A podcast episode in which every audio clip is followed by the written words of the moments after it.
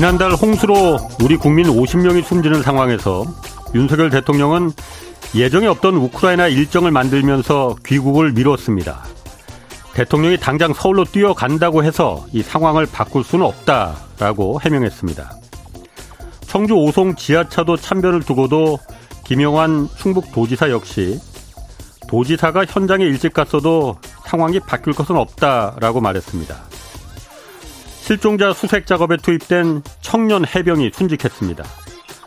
구명 조끼도 없이 빨간 티에 흰색 장화를 신은 채 불어난 강물에 투입됐습니다. 이런 상황을 방치한 해병 사단장에게 업무상 과실치사 혐의를 적용한 수사 보고서가 돌연 회수됐습니다. 국방부 장관의 결재까지 끝난 수사 보고서였습니다. 보고서를 작성한 해병 수사단장은 사단장은 혐의에서 빼고 현장에 투입된 일선 장교들에게만 책임을 물으라는 상부의 압력이 있었다고 폭로했습니다.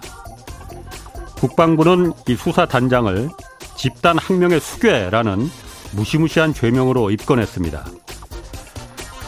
경제 프로그램이지만은 기자로서 또 국민의 한 사람으로서 이건 좀 꼭 물어봐야겠습니다. 지금 대한민국에 재난으로부터 국민의 생명과 지산을 지켜줄 리더십이라는 게 있기는 한 겁니까? 네, 경제와 정의를 다잡는 홍반장, 저는 KBS 기자 홍사원입니다. 홍사원의 경제쇼 출발하겠습니다. 유튜브 오늘도 함께 갑시다.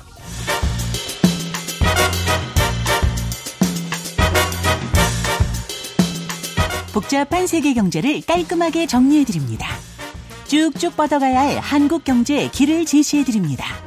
경제 읽어주는 남자 김광석 교수의 경제전망 보고서 지금 시작합니다. 네, 이달 들어서도 수출량이 15%나 줄어들었다고 합니다. 수출이 벌써 10달째 줄어들고 있지만 어, 정부에서는 그래도 좀 앞으로 경제에 대해서 낙관하고 있다고 합니다. 아, 김광석 한양대 겸임교수 나오셨습니다. 안녕하세요. 네, 안녕하세요. KDI 한국개발연구원이 어, 이렇게 발표했습니다. 우리 경제가 지금 바닥을 찍고 점진적으로 완화되는 모습이다라고 평가했는데 어, 우리 경제가 지금 바닥을 찍었다 이렇게 볼 수 있는 거예요? 네, 어떤 면에서? 어려운 예. 사실 질문입니다만 예. 답변을 드린다면 예. 어, 일단 숫자에는 뭐 공감합니다. 아하. 숫자적으로만 보면. 예. 근데 국민의 어. 체감에는 도저히 어. 부응하지 않을 것이다. 어. 이런 생각을 합니다. 어떤 숫자? 숫자적으로. 왜냐하면 제가 지난번에서도 나왔을 때도 예. 23년 경제를 놓고 봤을 때 음. 주로 상반기와 하반기를 구분한다면 예. 상저하고라고 하면 안 된다는 표현을 아, 썼었어요. 예, 예. 상저하고는 숫자적으로는 어쩌면 맞을 수 있어요. 음. 왜냐하면 어, 기재부의 전망으로만 먼저 말씀드리면 KDI랑 좀 비슷합니다만 예. 어, 상반기가 0.8%. 예. 그리고 하반기가 대략 1.8%. 음. 그 상저하고의 흐름이라는 것은 바로 이 성장률 가지고만 얘기하는 예, 거죠. 예. 그 부분에 대해서는 뭐 공감하지 않을 수가 없어요. 아. 경제 연구자로서. 예. 어, 근데 이제 국민의 체감으로서는 설마 1.8%로 하반기 성장률이 나타난다 하더라도 예. 여전히 경기 침체 국면, 소위 네. 22년 경제가 안 좋았고 예. 그거보다 1.8% 성장하는 것이고 그리고 잠재 성장률 2%를 밑도는 경제이기 때문에 음. 그게 고라는 표현을 쓰면 좀 어폐가 있다. 1%대면은 뭐 그렇죠. 예. 그러니까 1%대면 어쨌든 그것도 우리는 경기 침체 국면인 거예요. 예. 경기 침체 국면에서 벗어나지 않은 상황이기 때문에 예.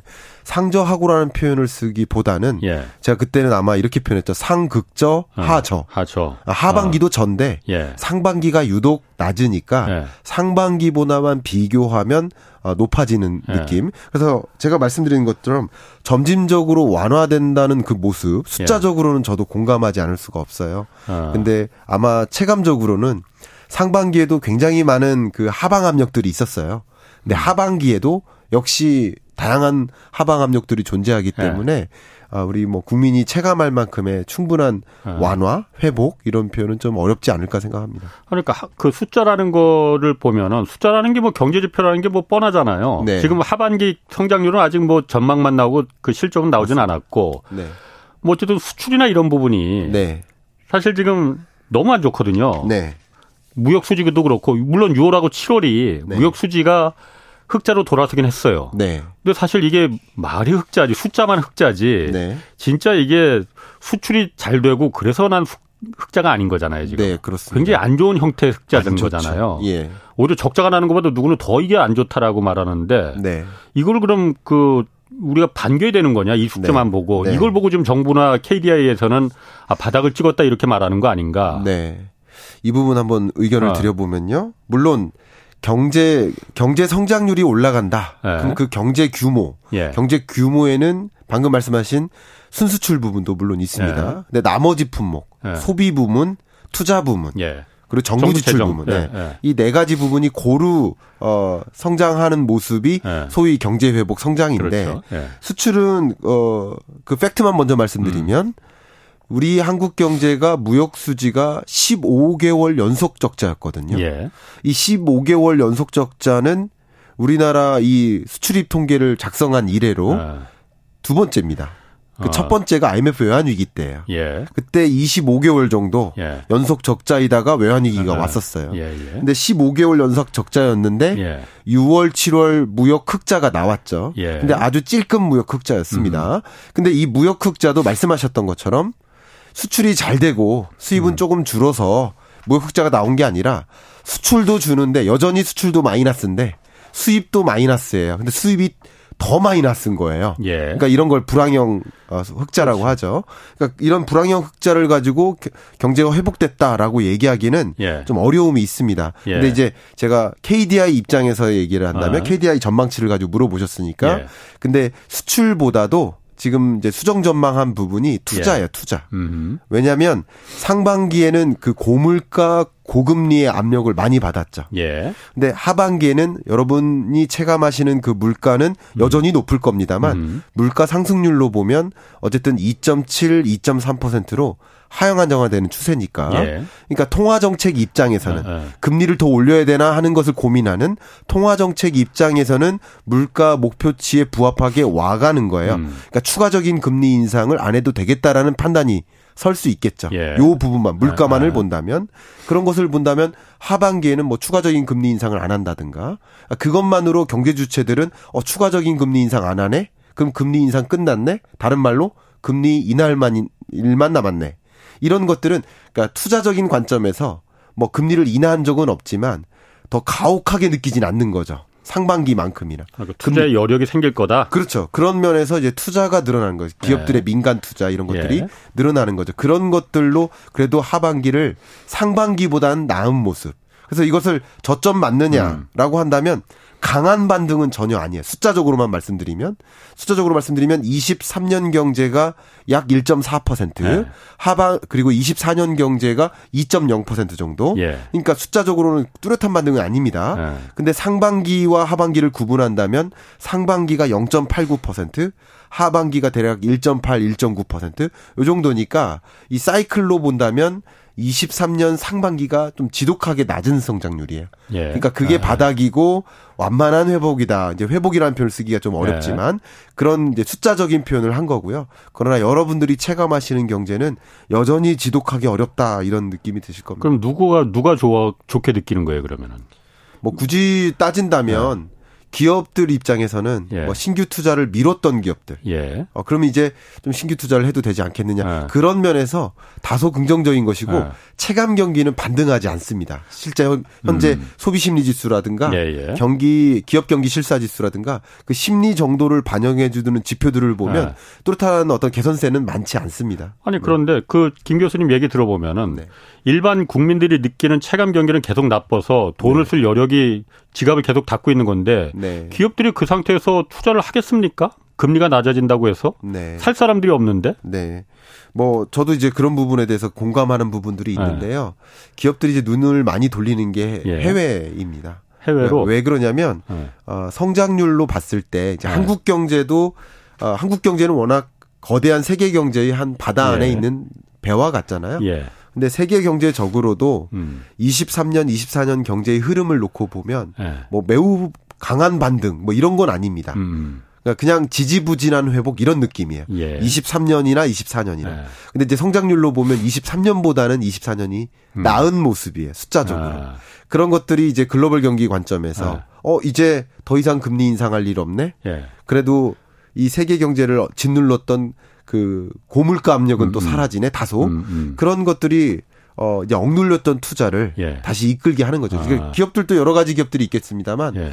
아, 적극적으로 채권을 발행하거나 타인 자본에 의존해서 아. 신규 투자하는 기업들도 있지만 예. 전혀 아닌 기업들도 있거든요. 그러니까 이런 기업들은 예. 그러니까 적극적으로 이제 투자할 시점이 온 거 아니냐. 음. 이 정도면 바닥 찍고 음. 뭐 뚜렷한 개선은 아니더라도 아. 투자할 만하지 않겠느냐. 그러니까 미뤘던 투자를 좀 하는 아. 거죠. 예. 그러니까 수출이 좀 이제 나아질 테니까. 네. 그런데 네. 이게 제가 사실 그 보면서 좀 아, 수출에 대해서 수출이 워낙 지금 문제잖아요. 그렇습니다. 수출이 도무지 이게 백약이 무효일 정도로 지금 계속 이번 달에도 10일까지 지금 뭐 15%나 지금 작년보다 줄었다니까. 네. 지금 사실 환율이 네. 워낙 굉장히 약세잖아요. 그렇습니다. 약세면 수출 기업들한테 굉장히 유리한 거잖아요. 지금 옛날 1,100원 뭐 1,000원대 할 때는 환율도 있었는데 지금은 거의 1,300원이 그냥 new normal로 새로운 어떤 표준으로 자리 잡을 정도로 수출 기업들한테는 굉장히 지금 이게 호재잖아요. 그렇습니다. 이 상태도 지금 수출이 지금 죽을 쓰고 있는 거잖아요. 네. 이게 그런데 앞으로 환율이 그럼 뭐 천 원대로 다시 내려가지는 않겠다만 네. 이 상태 1,300원 이렇게 원화 가치가 약세일 때도 수출이 지금 이렇게 죽을 쓰는데 네. 앞으로 나아지겠나. 네. 라는 생각이 들거든요. 왜냐하면 네. 일본은 같은 똑같은 엔저잖아요. 그렇습니다. 원저 엔저잖아요. 네. 일본은 지금 그래서 수출이 어쨌든 엔저 정책을 오래 펴므로써 이, 지금 이제 막 피고 있잖아. 수출이 살아나고 있잖아요. 그렇습니다. 한국은 안, 안 살아나고 있잖아요, 지금. 그렇습니다. 이게 제가 이해를 못 하겠다는 거죠. 예. 뭐 저도 좀 안타까운 부분들이 많이 있습니다만 아. 이것을 이제 좀 지적을 해 본다면 예. 그러니까 우리나라가 유독 수출의 구조를 본다면 예. 유독 특정 품목에 의존하고 유독 특정 국가에 의존하는 경향이 있죠. 예. 그러니까 이런 경향이 유독 우리나라가 글로벌 경기 침체에 더 민감하다는 특징이 있어요. 우리나라가 우리나라의 예. 수출 구조의 특징 자체가 예. 왜냐하면 우리나라의 주력 수출 품목 상위 예. 15 5대 상위 예. 수출 품목을 쭉 나열하면 음. 다 내구재 예, 혹은 예. 내구재에 들어간 부품들, 예. 뭐 반도체가 가장 대표적이고 그렇죠. 자동차도 아. 내구재고요. 그러니까 다 그런 성격이에요. 예. 가전 제품, 스마트폰, 음. 선박은 생산재고 이런 것들. 예, 예. 그러니까 이런 것들이 음. 사실 경기 침체에 민감해요. 음. 그, 그 구조를 먼저 말씀드리고 음. 그리고 어떻게 되느냐를 좀 생각을 한다면 그 다음에 두 번째는 유독 우리나라가 반도체에 의존하다는 그 품목적 특정이 있죠. 예. 근데 반도체 수출이 지금 13개월 연속 마이너스입니다. 예. 그러니까 반도체가 전체 수출 물론 지금은 반도체가 쪼그러들어 가지고 음. 비중이 줄어든 경향이 있지만 통상적으로 우리나라가 이런 그 경기 침체 이전에는 한 20% 가까이가 반도체 수출이었으니까. 예. 그러니까 반도체 수출이 줄면 우리나라 수출은 줄어드는 그렇지. 경향인 거예요. 예, 예. 역시 중국 수출도 마찬가지입니다. 아, 아. 우리나라 중국 수출이 한때는 뭐 27% 정도, 26.8%까지 예. 음. 전체 수출에서 4분의 1 이상이잖아요. 근데 그렇게 차지하다가 지금은 물론 19.6%로 줄어들었는데 그만큼 중국 대중국 수출이 15개월 연속 마이너스입니다. 음. 그러니까 이게 무슨 얘기냐면 반도체라는 혹은 반도체 이외의 몇몇 품목에 거의 절대적인 의존을 갖고 있는 예. 어떤 품목별 의존형 수출 구조. 음흠. 그리고 어떤 특정 국가에 전적으로 의존하는 그런 국가별 특정 국가에 의존한 음. 의존형 구조. 이런 구조다 보니까 중국 경기가 어려우면 같이 수출 어려워지고 반도체 경기가 어려워지면 우리 수출도 음. 어려워지는 이런 수출 구조에 놓여 있는 상황인 건데. 예. 근데 사실 이런 진단은 이미부터 많은 예. 전문가, 뭐 저만 그런 게 아니라 예, 예, 많은 전문가들이 예. 저도 이제 작년에도 이 자리에서 23년 예. 지독하게 어려울 거라고, 예, 정말 음. 궁핍할 음. 것이라고 그렇게 어려운 경제라고 했고 그런 경기 침체 국면에 수출이 유독 민감하게 반응해서 더 우리 경제는 유독 어려울 것이다. 다른 세계 경제의 흐름보다 유독 한국 경제가 어려울 것이다라고 말씀드렸었던 근거 중에 하나가 이 수출 구조인 거예요. 그러니까 그렇다면 네. 그 동안에 이 경기 침체를 예감하지 않았거든요. 네. 기획재정부도 가장 먼저 1.6%를 전망했었어요. 네. 가장 먼저 작년 12월에. 그, 그, 성장률. 그, 예, 작년 12월 기준으로 가장 낮은 성장률을 진단했던 그 주체가 기재부였습니다. 아, 그랬었나요? 오히려 그때는 아, 오, 외국 기관들보다도 외국 기관이나 아. 한국은행이나 기, 뭐 KDI나 아. 민간경제연구 예. 다 포함해서 예. 1.6% 성장률 전망치가 음. 가장 낮은 숫자였었어요. 예. 그리고 역시 기재부도 지지난달에 1.4%로 또 가장 예. 낮췄는데 뭐 그때 기준으로는 가장 낮게 전망한 거 역시. 예, 예. 그러면 그렇게 낮게 전망한 이유 중에 하나가 바로 수출 경기인 거고 수출 경기 그렇게 글로벌 경기 침체 우리 경제가 이렇게 어 민감하다라는 것을 사실 인지하고 있을 거라고 생각합니다. 인지 안 음. 하면은 좀 너무 부족한 거고요. 네. 인지했을 거라고 저는 믿어요. 아. 그런데 이런 수출 구조 물론 수출 구조 개선이 단시일 안에 뭐 이렇게 이루어지는 것은 아니지만 그런 수출 구조 개선을 위한 그 구체적인 대응 방안이라든가 음. 이런 것들도 마련했어야 되는데 최근에 어떤 경제 정책 방향 자체가 일시적인 어떤 경기적인 요인으로만 받아들이는 거죠. 예. 구조적 아. 개선이 아니라 아. 경기적인 일시적인 충격이라고 받아들이고 네. 일시적이고 경기적으로 어떻게 해결할까? 예를 들면 수출 환경 개선을 위해서 뭐 예를 들면 가장 대표 박람회를 개최해 가지고 혹은 해외 박람회 우리 음. 중소기업들을 뭐뭐 뭐 바이오와 매칭을 시켜 준다. 이런 종류의 경기적인 대응만 하는 거예요. 수출 음. 구조의 구조적인 개편을 고민하지 않았던 거죠. 음. 이런 부분은 정책적으로도 저는 개인적으로 이런 경기 침체 국면에 놓여 있는 한국 경제에게 음. 어, 적당한 어떤 대응책을 음. 고민한 흔적이 조금 부족하다 이런 생각을 합니다. 그러니까 구조적 개편이라는 거는 반도체에 몰려 있고 중국에 몰려 있고 이걸 갖다 개편했어야 되는데 그걸 그렇죠. 이미 타이밍을 놓쳤다. 타이밍 놓쳤고요. 아, 사실 그 중국, 그 부분은 예. 중국 경기도 마찬가지인데 예. 중국 경기가 지금 굉장히 어렵고요. 예. 지금 오늘 순간으로도 음. 굉장히 많은 뉴스들이 쏟아지고 있습니다만 음. 이게 단기적인 이슈로 끝나지 않을 것 같습니다. 특히나 지방 정부 부채를 고려한다면 음. 중국 경제가 단시일 안에 제자리로 도약하기 어렵습니다. 예. 그러니까 고실업이잖아요. 예. 그리고 저물가잖아요. 예. 디플레이션이잖아. 근데 이런 중국 경제 내부적인 예. 문제점을 어, 고쳐나가기 위해 수정해 나가기 위해서는 지방 재정이 뒷받침이 돼야 돼요. 예. 근데 지방 재정이 뒷받침이 안 되기 때문에 예. 숨겨진 부채 때문에 예. LGFB라고 여러분 다 들어보셨을 것 같은데 그 문제들도 같이 맞물려 있어서 단기간 안에 중국 경제가 음. 도약하기란 쉽지 않겠다. 예. 이런 구조적인 함정에 빠져 있다 이렇게 예. 보고 있습니다. 이런 것들을 우리가 먼저부터 예견했기 음. 때문에 그러면 향후 중국이 아닌 다른 수출 대상국을 적극적으로 찾아 나가고 신시장을 개척하고 그런 준비를 구조적인 개선을 위한 음. 준비를 했어야 되지 않겠느냐. 음. 저는 이런 생각을 하는 것이죠. 뭐 지금부터 하기에는 그게 그게 하루 이틀에 이루어지는 건 아닐 테고 네. 뭐 오랜 기간이 지금부터 이제 시작을 해야 되는 부분이고 당장에 이제 오, 당장의 문제니까 지금. 네. 왜냐하면 사실 말씀하신 대로 중국도 안 좋고 그런데 우리가 어쨌든 중국 시장에 편중돼 있는 거는 어제 우리 잘못이라 하더라도 네. 현실이 그렇습니다. 네. 그러면 중국 시장도 지금 그 중국 경제도 단기간 내에 좋아질 가능성보단 더 나빠질 가능성이 더 나빠진다고 하면은 네. 우리 수출도 그러면은 좋아질 기미가 이게 가능성이 있기보다는 없는 게 더 많지 않느냐. 왜냐하면 오늘 또 그, 그 기사가 나왔거든요. 외국의 여덟 개 투자 은행들이 네. 올해는 그렇다 치고 내년도 한국의 성장률을 더 떨어뜨렸거든요. 네. 2.0, 2% 아래로 1%대로 떨어뜨렸습니다. 평균으로 해서 물론 아, 골드만삭스 같은 경우에는 2% 이상으로 그 성장하겠다고 봤지만은 나머지 네. 거의 대부분이 1%대로다가 떨어뜨려서 네. 2년 올해 이어서 2년 연속 1%대 성장을 예견했거든요. 한국을. 네네. 한국만 이 2년 연속 사실 1% 성장이면은 네. 이거는 경제 위기나 마찬가지거든요. 경제 위기랑 흡사합니다. 네. 왜냐하면 2008년 어. 글로벌 금융위기 때 네. 우리 한국 경제가 0.8% 성장했습니다. 예. 0.8% 성장률을 우리는 경제 위기로 정의를 내렸었거든요. 예. 역시 그에 부합하는 그러니까. 수준이고. 그러니까, 그러니까 제가 궁, 예. 물어보려는 거는 그래서 경제 위기 수준에 부합하는데 네. 외국에선 다 한국이 지금 경제 위기 수준으로 내년에도 이거 벗어나지 못할 거다, 빠져들 거다라고 지금 전망하고 있는 거잖아요. 네, 그렇습니다. 그런데 왜 우리는 지금 바닥을 찍고 네. 이제 점점 나아가는 상황이다. 네.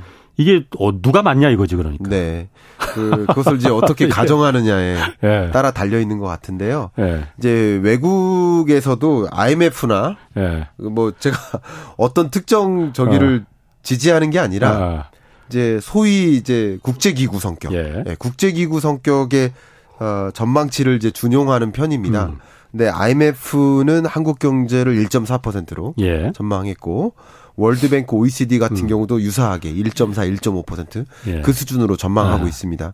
아, 물론 이제 어, 하반기로 갈수록 네. 더 어려워질 수 있겠죠. 음. 근데 앞에 말씀드렸던 것처럼 중국 경제의 reopening에 음. 따른 그 효과가 나타날 것으로 기대했는데 예. reopening에 따른 그 효과가 크지 않을 것이다. 아. 그리고 중국 경제가 소위 침몰하다시피 지금 부동산 위기도 있는데 그런 것들이 같이 맞물린다면 음. 한국 경제는 같이 가는 거죠. 음. 제가 오늘 그런 아. 이슈를 던졌는데 예. 어 부채 덫 중국, 예. 중국의 덫 한국. 예. 그러니까 아. 중국은 부채 때문에 이 함정에서 빠져나오기 어려운 구조인데 아. 워낙 중국의 의존적인 경제 구조를 갖고 있기 때문에 그래서 한국도 제자리로 음. 돌아오기가 쉽지 않을 수 있다. 세트 메뉴네. 그렇습니다. 예. 제가 말씀드렸듯이 어. 반도체 편중적인 수출 구조인데 반도체가 어려우면 우리 경제는 어려운 거고요. 예. 중국 경제 편중적인데 중국 경제가 어려운 우리 경제 더 어려운 거죠. 예. 그러니까 중국 경제를 더 비관적으로 전망하는 그런 스탠스의 금융기관들이 음. 우리나라 성장률을 1%나 1% 밑으로 전망하기도 합니다. 물론 그렇게 전망하고도 음. 있는데요. 뭐 지금 어쨌든 뭐가 정론이라고 표현하기 그렇지만 음. 아 국내외 주요 기관들이 어, 세계 경제를 전망할 때 또 한국 경제 음. 전망할 때 보통 표준으로 삼는 것은 이제 IMF 기준이니까 네. 1.4%로 여러분은 일단 받아들이시고 다만 몇몇 변수도 그러니까 올해. 있다는 거죠. 그렇죠. 올해 성장률이. 아, 까그 8개 투자 은행은 올해가 아니고 네. 내년 전망까지 그 지금 1%로 한국을 낮춰 잡은 거거든요. 예, 그렇습니다. 내년에도 안 좋다라는 거거든요. 그러니까 투자 은행들은 어. 그렇지. 조금 더 그렇게 아, 공격적으로 아, 아, 늘 그렇게 전망하는 경향이 있습니다. 그게 음. 틀렸다는 게 아니라 예, 예. 투자 은행들은 음. 조금 더 보수 적으로 접근하고 있기 아. 때문에 좀 부정적으로 그렇군요. 좀 접근하는 경향이 있고요. 예. 나머지 국제 기관들이 좀 전망하는 것도 좀 봐야 되겠는데 네. 어쨌든 아까 제가 그, 그래서 그 중국이 자꾸 안그 어려운 상황으로 자꾸 빠져들어가니까 네. 오히려 지금 IMF나 이런 데보다도 투자은행들이 말하는 전망하는 게 더 어, 논리적으로 맞지 않나라는 생각이 들어서 제가 네. 그래서 그걸 좀 물어본 거거든요. 너무 좋은 말씀이시고요. 네. 제가 부원 설명 드린다면 네. 징그 중국의 지금 뭐 부동산 혹은 금융발 어, 위기설 네. 예. 이제 지금 점증되고 있잖아요. 예. 근데 이게 위기설로만 가고 실제 위기까지 전개되지 음. 않는다. 음. 그러니까 금융 부실 상황에서 금융 위기로까지 전개되지 않는다. 예. 그러면 지금의 이 스탠스가 맞습니다. 1.45%. 아, 아. 예. 근데 그런 변수들이 있는데 변수가 예. 실현될 때 예. 그럴 때라면 어, 어떻게 보면 투자은행들의 전망이, 그러니까 결국 음. 그 전제가 다른 거예요. 예. 예 전망에 대한 음. 전제가.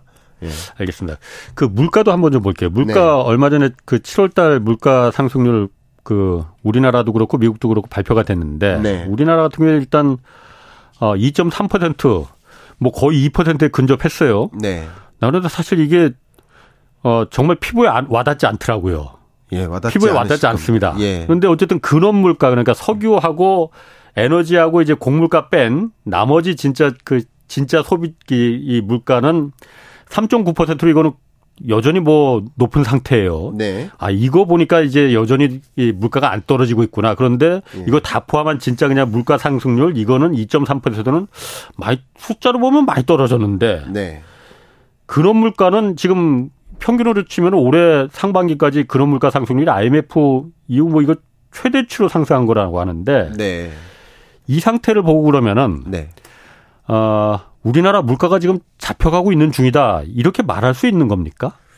어, 변수가 좀 많이 있는 상황입니다. 변수가. 어, 아니, 변수를 네. 말하기 전에 예. 일단 네. 지금 물가가 예. 지금 밥값 그 점심값 만 원 이하 찾기가 그렇게 쉽지 않은데 네. 물가가 잡혀 있는 잡혀가는 중이라고 봐도 되는 거냐 이거죠. 그러니까 제가 말씀드리겠습니다. 어. 아마 이런 문장을 제가 네. 한 10번 정도 했던 것 같은데요. 어. 물가는 안 잡힙니다. 어. 물가 그렇지. 상승률이 잡힐 뿐. 아, 그 얘기 했었죠. 예, 제가 아, 계속 아, 말씀드리는데, 예. 그러니까 여러분 있다. 그렇죠. 아. 여러분들이 체감하시는 물가는 예. 물건의 가격이고요. 예. 어, 한국은행이 통화 정책을 어, 결정하는 음. 데 있어서는 물가가 아니라 물가 상승률을 고려하는 것이기 때문에 예. 물론 그런 것들이 체감과는 전혀 동떨어진 모습일 거라고 생각하고요. 2.3%로 물가 상승률이 떨어졌다 하더라도 예. 작년 7월에 예. 물가 상승률이 예를 들어 6% 상승했습니다. 예. 그러면 이 볼펜 가격이 6% 올랐는데 음. 거기에 2.3%또 오른 거예요. 음, 그러니까 가격은 계속 아. 오르는 거고 잡힐 예. 일이 없습니다. 예. 근데 물가 상승률 예. 그 상승 기조가 조금 둔화되는 느낌이라고 이해해 주시고요. 음. 그리고 또 해설을 드린다면 근원 물가 상승률은 예. 원래 천천히 오르고 천천히 떨어집니다. 원래? 원래. 아. 왜냐하면 그 아까 말씀하셨던 식료품 물가가 있고 우리 예. 소, 소비자 물가 계산할 때 예. 우리의 소비 품목 460여 가지가 있어요. 예. 그 중에 일부 덩어리가 식료품 물가, 음. 그리고 또 일부 덩어리가 에너지 물가예요. 예. 에너지 물가 안에는 전기세도 들어가겠죠. 예. 가스 요금도 들어가겠죠. 예. 이런 것들이 계속 올랐을 텐데. 근데 이 두 가지를 제외한 나머지 품목이 소위 말하는 기조적으로 물가가 잡히고 있느냐. 이걸 보여주는 거고 식료품 물가 한번 생각해 보시면 이렇게 최근에 식료품 물가 오른다고 느끼시잖아요. 그렇죠. 최근에 어. 특히 엄청 오르지. 예, 네. 최근에 네. 홍수 있었고요. 네. 야채 이런 거 뭐 겁나서 그렇죠. 사 먹지도 못하겠어. 근데 네. 우리 우리의 체감 물가는 네. 아마도 네. 예를 들어서 지금 8월 달에 이 식료품 물가의 체감 물가는 예. 7월 달 가격 대비 8월 가격일 거예요. 음, 예. 근데 이런 고물 이렇게 식료품 물가가 오르는 현상은 작년, 작년 8월에도 있었기 그렇, 때문에 예. 같이 비교를 해야 된다. 예. 그래서 국제 유가도 말이죠. 지금 원유 가격 다시 오르고 있잖아요. 어, 지금 83달러. 그리고 우리 휘발유 가격이나 디젤 가격도 오르고 있잖아요. 예. 주유하러 가보면. 예. 또 오르고 있는데 그것도 역시 22년, 아, 22년 작년? 8월과 비교해야 돼요. 아, 그때는 그렇지. 국제 유가 100달러였거든요. 아, 그렇죠. 그때랑 그렇죠. 따지면 100달러고 아. 지금 80달러니까 마이너스 예. 물가인 거예요. 음. 그러니까 식료품 물가, 에너지 물가 여러분께 서, 설명드린 겁니다. 이 물가 상승률의 개념은 전년 동월과 비교하는 거기 때문에 그렇죠. 그러니까 떨어지는 게 아. 맞다고 볼 수 있어요. 그러니까 통계가 아. 잘못된 게 아니라. 음. 근데 우리의 체감 물가는 전혀 다 우리의 음. 체감 물가는 지난번 소비 대비예요. 그렇지. 우리 주유비 가격에 지난달에 비해서 그렇죠. 주유비 어. 체감 물가는 아마도 지난 주유할 때보다 예. 얼마나 올랐나 떨어졌나잖아요. 예. 그러니까 주유비 가격은 오를 수 있지만 예. 전년 동월과 우리 합리적으로 전년 예. 동월과 비교하기가 쉽지 않습니다. 개인의 아. 소비 행태에서는. 그렇죠. 작년에 물, 그 기름값이 얼마인지 누가 기억을 해요? 그렇죠. 네, 예. 그런 경향이 있기 때문에 아. 지표 물가의 흐름하고 아. 체감 물가의 흐름하고는 당연히 동떨어져 있는 아. 것이다. 이걸 무시해야 된다는 뜻은 아닙니다. 근데 통화 정책 당국에서는 아. 물가 상승률 기조를 잡기 위해 노력해야 될 거고 기획재정부 입장에서는 네. 국민들이 이렇게 씨름한다. 네. 이 고 물가가 안 잡히는 상황이다. 체감 물가 너무나 높다. 이걸 역시 주지하면서 어, 합리적인 정책을 동원해야 음. 되겠죠. 그럼 왜 물가를 그 지표를 말할 때꼭 네. 그렇게 작년하고 비교를 합니까? 그냥 전달하고 그러니까 우리가 쉽게 체감할 수 있게끔 네. 지난달하고 지난달에 비해서 이번에 물가 얼마나 올랐다 이렇게 하면 안 되는 거예요? 아, 네. 그 너무 좋은 질문 주셨고요. 어. 어, 이게 사실 다 좋으시대. 아니, 너무 좋은 질문이세요. 예. 근데 경제 기초에 어. 해당되는데요. 어.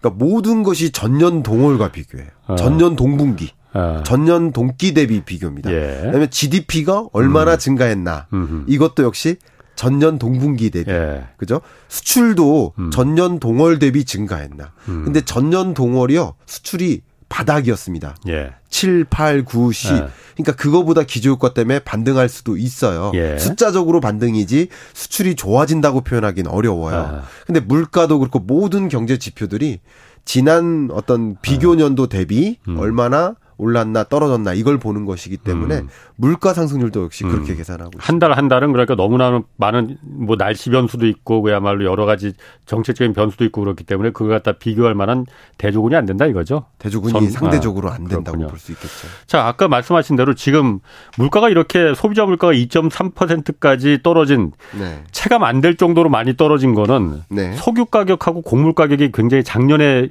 굉장히 높았잖아요. 그렇습니다. 작년에 석유 가격 뭐 100달러 이맘 때 100달러였고 곡물 가격도 우크라이나 전쟁 때문에 그, 때는 굉장히 높았는데 예. 아, 높았는데 맞습니다. 어, 그동안에 지난달에 많이 떨어졌잖아요. 예. 최근에 예. 석유값도 이제 60달러까지도 떨어졌었으니까 올 초에. 예. 근데 지금 석유값 80달러까지 다시 오르고 있단 말이에요. 네네. 곡물 가격도 다시 오르고 있어. 맞습니다. 그러면은 더군다나 지금 그 버스 요금도 지난주에 300원 인상했고 지하철 요금도 이제 다 10월 달부터 150원 오른다고 하고 네. 전기하고 가스 공공 요금도 올린다고 하는데 네. 그러면은 다시 그럼 물가가 지금 2.3%가 아니고 이 표면적인 물가도 네. 왜냐하면 에너지하고 곡물 가격도 오르니까 다시 올라가겠네 그러면 앞으로는요. 다시 다시 예전처럼 올라가진 않고요. 예. 예전처럼 올라가진 않고요. 물론 그러니까 23년 하반기에 굉장히 중요한 주제 중에 하나가 예. 체감과 지표의 괴리예요. 예. 그러니까 지표는요. 예. 의외로 예. 자 국제 유가가 올라간다 하더라도 예. 만약에 100달러 수준까지 올라가지 않으면 예. 그 국제 유가는 전년 동월 비교 년도보다 여전히 떨어지는 거예요. 예. 음. 그렇죠? 그렇기 때문에 의외로 예. 물가 상승률이 예. 이렇게 다시 제자리로 돌아갈 만큼 예. 그만큼 구조로 형성되기는 쉽진 음. 않아요. 음. 근데 물가 상승률이 지금 최, 최근에 3% 2.3%로 이렇게 쭉 떨어져 왔는데 예. 다시 올라갈 수는 있습니다. 예를 예. 들면 2, 2%대 후반, 3%대 초중반 예. 요 정도로 올라갈 수 있어요. 예. 왜냐하면 어, 물가 상승률의 정점이 22년 7월이었습니다. 우리 한국 기준으로. 어, 작년 7월. 예. 그때 아. 6.3%로 정점이었어요. 아, 그랬었나? 예. 그때 물가 상승률이 정점을 기르고 7월부터는 조금씩 어. 떨어지기 5, 예, 예. 5.2, 뭐, 5, 뭐 이렇게 음, 쭉. 음. 그러니까 기저 효과가 상승 상쇄되는 지점이 언제일까요? 7월부터. 7월 이후부터입니다. 아, 예. 그러니까 그런 기저 효과가 상쇄되는 것을 생각해 보면 물가 상승률이 예. 다시 어 우상향할 수 있습니다. 아. 우상향할 수 있고요. 어, 근데 우상향하는 정도가 예전의 정점, 뭐 5, 4, 예. 이 정도로 반등하기보다는 예. 수학적으로 계산해 보면 예. 2, 3%대 2% 밑으로 안 떨어지는 예. 계속 그 언저리에 맴도는 음. 롱테일처럼.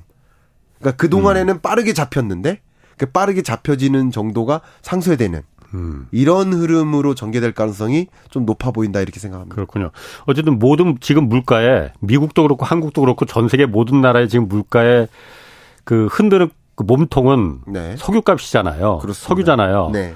석유가 지금 요즘 묘합니다. 네. 그 사건도 뉴스도 많고. 네. 일단 83달러까지 지금 슬금슬금 올랐잖아요. 60달러에서. 예. 이게 어쨌든 미, 그, 사우디하고 러시아가 계속 고유가 정책을 지금 감산하겠다고 하면서 네. 미국의, 미국은 이제 계속 유가 내려라. 그래야지 인플라가, 인플레가 그 잡힌다. 네. 근데 사우디 말 안 듣거든요. 그렇습니다. 러시아도 역시 마찬가지고. 네. 그래서 계속 두 나라가 감산하니까는 지금 83달러까지 올라갔는데 네. 엊그제 이 미국하고 이란하고 갑자기 뭘 합의를 해 버렸어요. 네. 어쨌든 미국 아 이란이 최대 산유국 중에 하나잖아요. 네. 미국인 인질 다섯 명 석방하면서 한국에 묶여있던 70억 달러 이거 그그 그 동결 해제하는 조건에서 네. 70억 달러 이미 인출해 갔다 그러더라고요. 예. 아니 이러면은 이것까지는 네. 좋은데 어 그러면 혹시 미, 이란에 있는 이란 석유가 이제 예. 세계 시장의 원유 시장에 풀리는 거 아닌가? 그럼 어 미, 지금 80달러 80달러까지 올라간 게 네. 떨어지는 거 아닌가? 미국이 원하는 게 의도하는 게 이거 아닐까 혹시? 네. 그런 의심이 들거든요. 네. 아, 매우 의심이라기보다는 합리적 추론이 아닌가? 예. 네. 저는 그런 생각을 해 보고요. 예. 그냥 정치적으로 해석을 해 본다면 예. 바이든 행정부 입장에서 예. 23년 하반기 동안 예. 물가는 반드시 잡혀야 됩니다. 예. 물가가 안, 안 잡히면 예. 어, 당연히 어, 내년에 정치 예. 이벤트에서 성공할 수가 없겠죠. 예. 물가를 반드시 잡아야 돼요. 물가를 반드시 잡는다는 전제하에서는 금리를 추가적으로 인상하지 않아도 되는 통화 정책의 여건이 생겨요. 예. 그러니까 물가를 음. 23년 하반기에 그렇죠. 반드시 잡고 어. 금리를 추가적으로 인상 안 해도 되고 예. 그러면 다소 순탄하게 예. 경기 침체도 결과적으로 음. 좀 피해 나가는 음. 모습. 예. 그러면서 이제 총선에는 아니 어, 대선에. 대선에는 또 예. 긍정적인 작용을 할 수 있을 예. 거예요. 그러니까 그렇게 하기 위해서 좀 방해가 되는 요소들이 몇 개가 있어요. 예. 몇 개가 있는데 그 중에 하나가 파업이에요. 어, 왜냐하면 지금 대규모 파업이 진, 전개되고 있거든요. 예. 미국에. 예. 그 파업은 결과적으로 임금 올려달라는 예. 주장이거든요. 어, 어. 그럼 파업이 대량으로 나타나면 나타날수록 어. 임금 협상에 동의를 해줄 수밖에 없어요. 예. 그러니까 그런 것들도 사실 이 뭐라고 해야 되나 그 물가가 물가에? 다시 네, 올라갈 예. 수 있는 여지, 그러니까 예. 잘안 잡히는 걸림돌로 작용하는 그런 요소 중에 하나인데 그 중에 하나가 또 이상 기후고요. 음. 이상 기후 때문에 곡물 가격이 오르는 거예요. 어. 가뭄 제가 때문에. 지금 먼저 그러니까 이란 석유가 예. 시장에 풀릴 가능성이 있느냐 이거부터 그렇죠. 좀 먼저 풀고 가시는 게 나을 것 같아요. 아, 예. 그래서 제가 말씀드린 예. 게 아. 그다음 또 중요한 아. 그 물가를 잡기 어려운 방해 요소 하나가 아. 국제 유가 상승이죠. 예. 근데 오히려 러시아나 아. 사우디 입장에서는 예. 또 중국 편에서는 예. 국제 유가를 올려놓는 게 좋고 중국은 모르겠지만 러시아하고 사우디는 지금 유가가 낮으면 안 되죠 네, 지금. 국제 정치적으로. 아. 네, 국제 정치적으로도 아, 아, 예, 예. 미국을 압박하기 음, 위해서 음. 국제 유가가 높아져 있는 수준을 선호할 것이고. 중국도. 예. 예. 정치적으로는 그럴 겁니다. 예, 예. 그리고 경제적으로는 당연히 사우디나 러시아 음. 입장에서는 국제 유가의 레벨이 올라가줘야 좋을 예. 거라고 보고 있고요. 예. 근데 당연히 그들의 그 탈세계화 국면에서 예. 미국 진영은 그렇지만 이쪽 진영에서는 그런 생각을 분명히 할 수 있을 겁니다. 예. 그러니까 당연히 어, 합리적인 추론을 해본다면 예. 바이든 행정부 입장에서 네. 물가를 반드시 잡아야 되는 국면인데 23년 하반기가. 네. 근데 물가를 못 잡는 여러 가지 변수들이 있단 말이죠. 예. 아까 말씀드렸던 아, 이 변수들이 뭐, 있는 예. 상황에서 이 국제 유가까지 다시 올라가 버리면 음. 그러면 물가를 도저히 못 잡는 일이 벌어질 수 있단 말이죠. 예. 변수들이 남아 있기 때문에 그래서 거론한 겁니다. 아하. 변수들이 아. 없다면 괜찮아요. 예, 예. 근데 이런 물가를 못 잡게 만드는 어. 그러니까 가뭄이 정말 엄청난 물가 아, 상방 요인입니다. 그렇죠. 가물 가격 지금 뭐그 예. 올해 또 슈퍼 엘리뇨라고 그래갖고 그렇죠. 슈퍼 엘리뇨가 올 거라고 네. 기상과학자들이 보고 음. 그러니까 이런 여러 가지 그 밖에도 여러 변수들이 있는데요. 예, 예. 이런 물가를 못 아. 잡을 아. 수 있겠다라는 걱정이 드는 이 변수들이 남아 있는 과정에서 유가까지 유가까지 올라가 버리면 어. 그냥 대선에 어. 지장이 있다고 그렇죠. 생각할 수 있어요. 어, 예. 그렇기 때문에 어떤 방식으로든 정치공학적으로 예. 어 이란의 원유를 활용할 필요가 있는 거죠. 아. 그리고 또 한 가지는 예. 특히 우리나라 입장에 생각해 보면 예. 이란이 뭐 물론 석유 생산국으로서 상당한 지위가 있는 것도 맞지만 예. 더 중요한 게 호르무즈 해협이에요. 예. 정치공학적으로는 우리나라 같은 예. 경우도 우리나라가 수입하는 원유 음. 수입량의 70%가 그 호르무즈 해협을 지납니다. 예. 그러니까 호르무즈 해협만 통제시키고 예. 그래서 이번에 우리 한국 그 선박 납포한 적이 있었잖아요. 2021년인가. 예, 예. 왜냐하면 이 원유 수출 대금 안, 안 돌려주니까. 그 70억 달러 돌려, 돌려달라고. 돌려달라는 압력으로. 어, 그러니까 예. 이런 것처럼 예. 결과적으로 이란이 끼고 있는 호르무즈 해협까지 통제를 할 경우 예. 어, 이제 원유 수급에 제한을 어. 줄 수가 있어요. 예. 그러니까 그런 것들도 생각해 보면 예. 이란이 좀 공급을 늘려달라. 예. 그리고 뭐 한국 같은 나라는 상대적으로 예. 이런 에너지를 안정적으로 조달받게 예. 할수 있는 환경을 만들어주면 만들어줄수록 이제 국제 유가가 그렇게 고공행진 안 할 수 있도록 통제할 수 있는 장치라는 거죠. 아. 그런 관점에서 접근하지 않았을까라고 저는 추론을 합니다. 이게 뭐 정설이라고 하는 게 아니고. 아니 그러니까 저도 그러니까 그게 좀 합리적으로 보여지는 게 네. 왜냐하면 지금 유가가 오를 이유가 사실 별로 없거든요. 중국이 막 이렇게 공장이 다시 돌아다니는 게 아니고 지금 중국이 오히려 디플레로다가 지금 고, 고민하고 있는 참인데 네. 유가가 오를 일이 없는데 그렇다고 어디 뭐 자동차가 더 많이 전기차 많이 다니는데 휘발유 자동차가 더 많이 뭐 돌아다니는 것도 아니고 오른 이유는 충, 순전히 네. 러시아하고 사우디거든요. 예. 왜냐하면 미국이 오페크가 감산하는 거는 독점에 의한 담합이다 해서 이 법으로다가 그 제재하겠다라고 했더니 오페크 네. 다른 회원국들은 약간 좀 쫄았거든요. 그래서 오히려 증산했어. 네. 근데 사우디는 쫄지 않았거든. 네. 사우디는 워낙 돈 쓸 때가 많습니다. 그래서 빈 살만 같은 경우에는 네. 유가가 80달러가 아니고 네. 100달러가 지금 돼야만 배럴당 100달러가 돼야만 이게 정상적인 가격이다. 거기까지 올리겠다라고 공식적으로 얘기를 하는 상태잖아요. 네.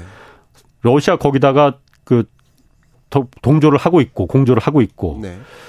그러다 보니까 미국 입장에서는 이 상태에서 유가가 계속 오르는 게 저게 사우디하고 러시아가 주도하는 건데 이걸 갖다가 지금 판을 깨는 거는 이란밖에 없다. 이란 원유를 시장에 공급하는 것밖에 없다. 라는 생각이 당연히 들어, 들지 않았을까. 그래서 첫 번째 단추로다가 이란이 가장 지금 목매고 있는 한국에 동결된 70달러, 70억 달러 네. 이거 해제시켜줘라. 네. 그러다 보니까 사실 미국인 인질 이란에 억류되는 미국인 인질 다섯 명 이제 석방했잖아요. 그렇습니다. 사실 제가 보니까는 이 사람들도 약간 미국인이라고 하기는 약간 좀 애매합니다 보니까. 네. 국적은 다 이중 국적이야. 미국 국적을 갖고 있는 이란인들이거든요. 네. 이중 국적들이에요. 이 사람들이 미국 입장에서 그렇게까지 지금 화급한 문제였을까? 네. 라는 면에서 목적은 이란 석유가 아니었을까. 네. 바이든이 어쨌든 대선 내년 대선이 지금 코앞에 있으니 그렇죠. 이런 생각이 좀 들더라고요. 예, 저도 공감합니다. 네. 말씀드렸었던 것처럼 대선을 앞두고 꼭 해결해야 되는 것은 물가 안정이고 네. 물가 안정에 굉장히 크게 네. 방해하는 네. 것이 국제 유가 상승인데 네. 국제 유가 상승을 억제하기 위한 여러 수단들을 고민했겠죠. 그 이란의 석유가 만약에 풀려 네. 풀리면은 네. 국제 유가가 크게 요동을 칠 수가 당연히 있겠죠. 당연히 있습니다. 아. 이게 국제 유가는 특히 선물 시장 같은 경우는요. 예. 실제 공급하는 것과 상관없이 예. 공급할 거야라는 음, 그냥 그 그렇지. 그 주제만 던져줘도 예. 국제 유가는 급등락합니다. 낌새만 낌새만 있어도. 그러니까 어. 예를 들면 오펙 플러스에서 예. 감산 합의 도출할 거야. 예. 감산 합의 어, 회의도 안 했어요. 아하. 우리 감산합의 도출하기 위한 회의라도 할 거야. 예. 라는 그 정보만으로도 예. 국제 유가는 뭐 급등하거나 하는 음. 일이 있는 것처럼 이란발 원유가 다시 공급될 수 있어. 음. 세계적으로 경제 제재가 완전히 풀릴 수 있어.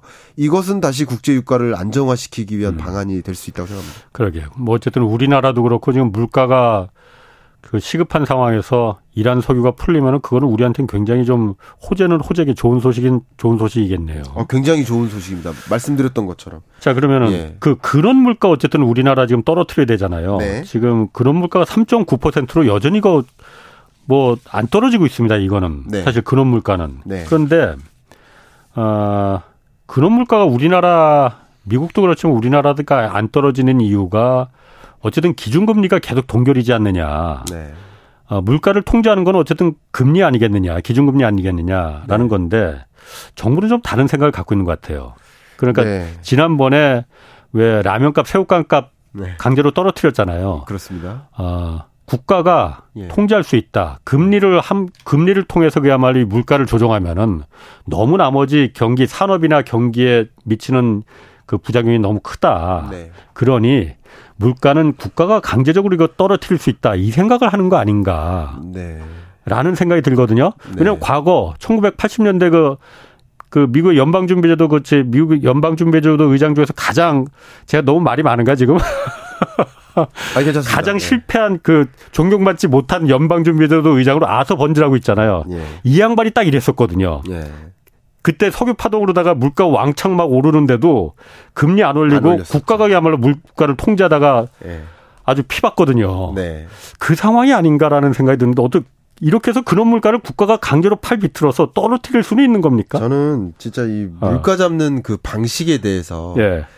아, 너무 속상합니다. 한번 아. 우리 왜냐하면 우리 저 말고도 다른 예. 전문가분들도 그런 생각을 많이 하셨을 텐데 예.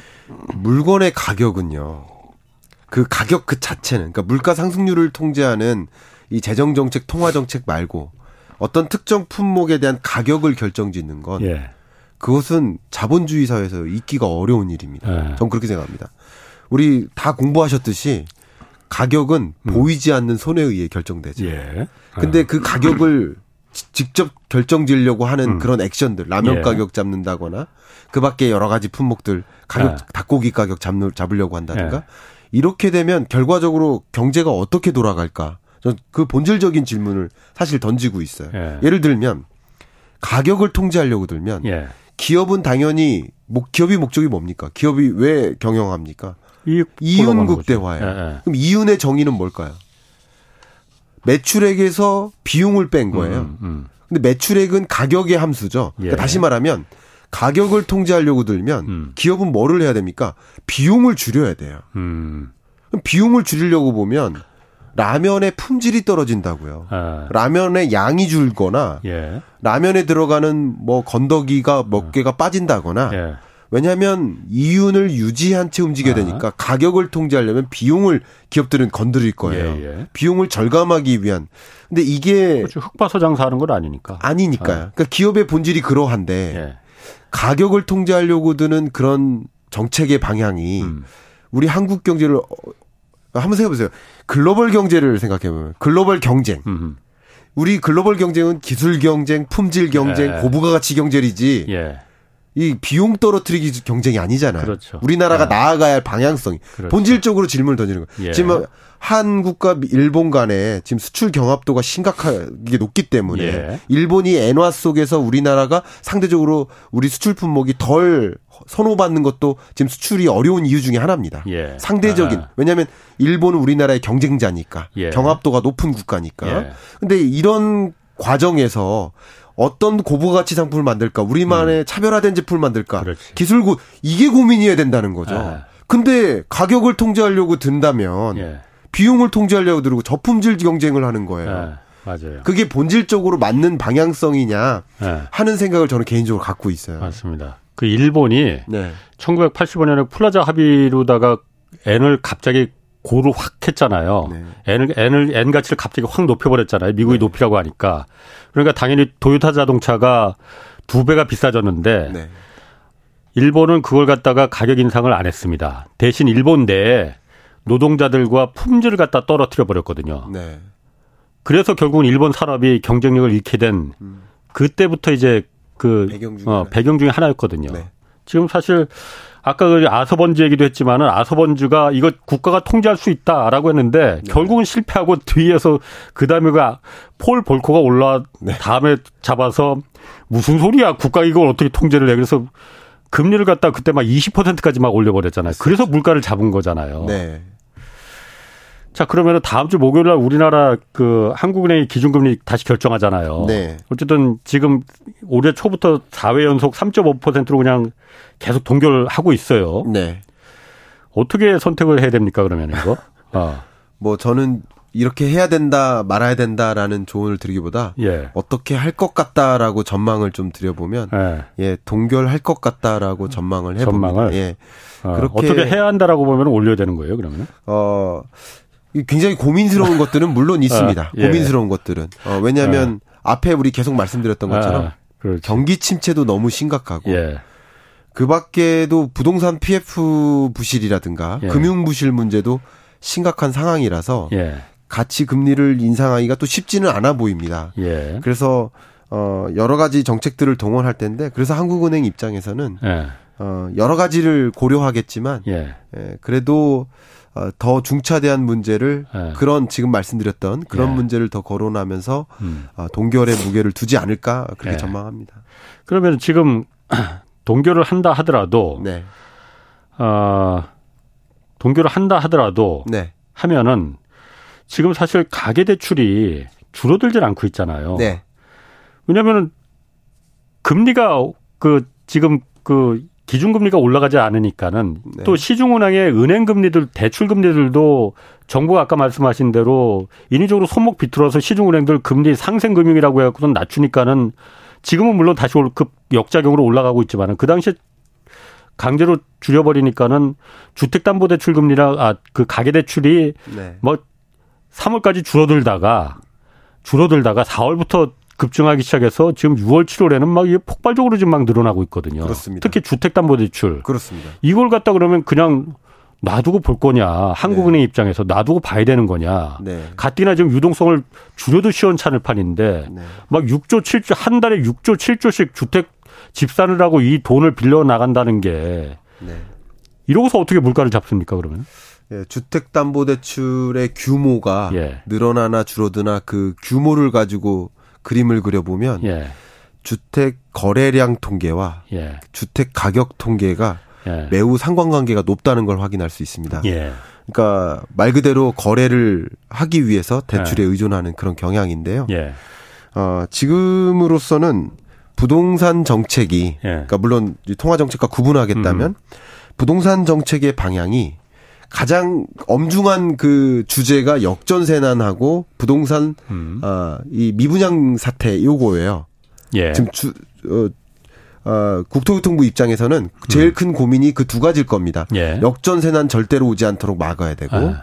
두 번째는 그 부동산 PF 어, 부실이라든가 이것 때문에 예. 미분양 주택이 더 늘어나지 않도록 막아야 될 거예요. 예. 그렇게 하기 위해서는 이게 배가 산으로 가는데 예. 전에도 그런 말씀드렸지만 부동산 정책의 방향이 주거 안정이 아니라 예. 가격 안정이 예. 돼요.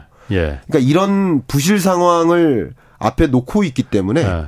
이게 주거 안정보다는 가격 안정에 더 주안점을 둘 수밖에 없을 거예요. 정부가 예. 정부의 정책이 예. 이게 맞다 틀리다를 떠나서 음. 그러면 가격이 떨어지면 미분양 주택은 다시 늘어날 거죠. 음. 그러니까 가격이 어느 정도 올라가는 현상을 유지시켜야 가격 그 정부의 예. 정책은 이제 가격 안정의 예. 의미가 그걸 겁니다. 음. 가격이 적당하게 완만하게 올라가줘야 음.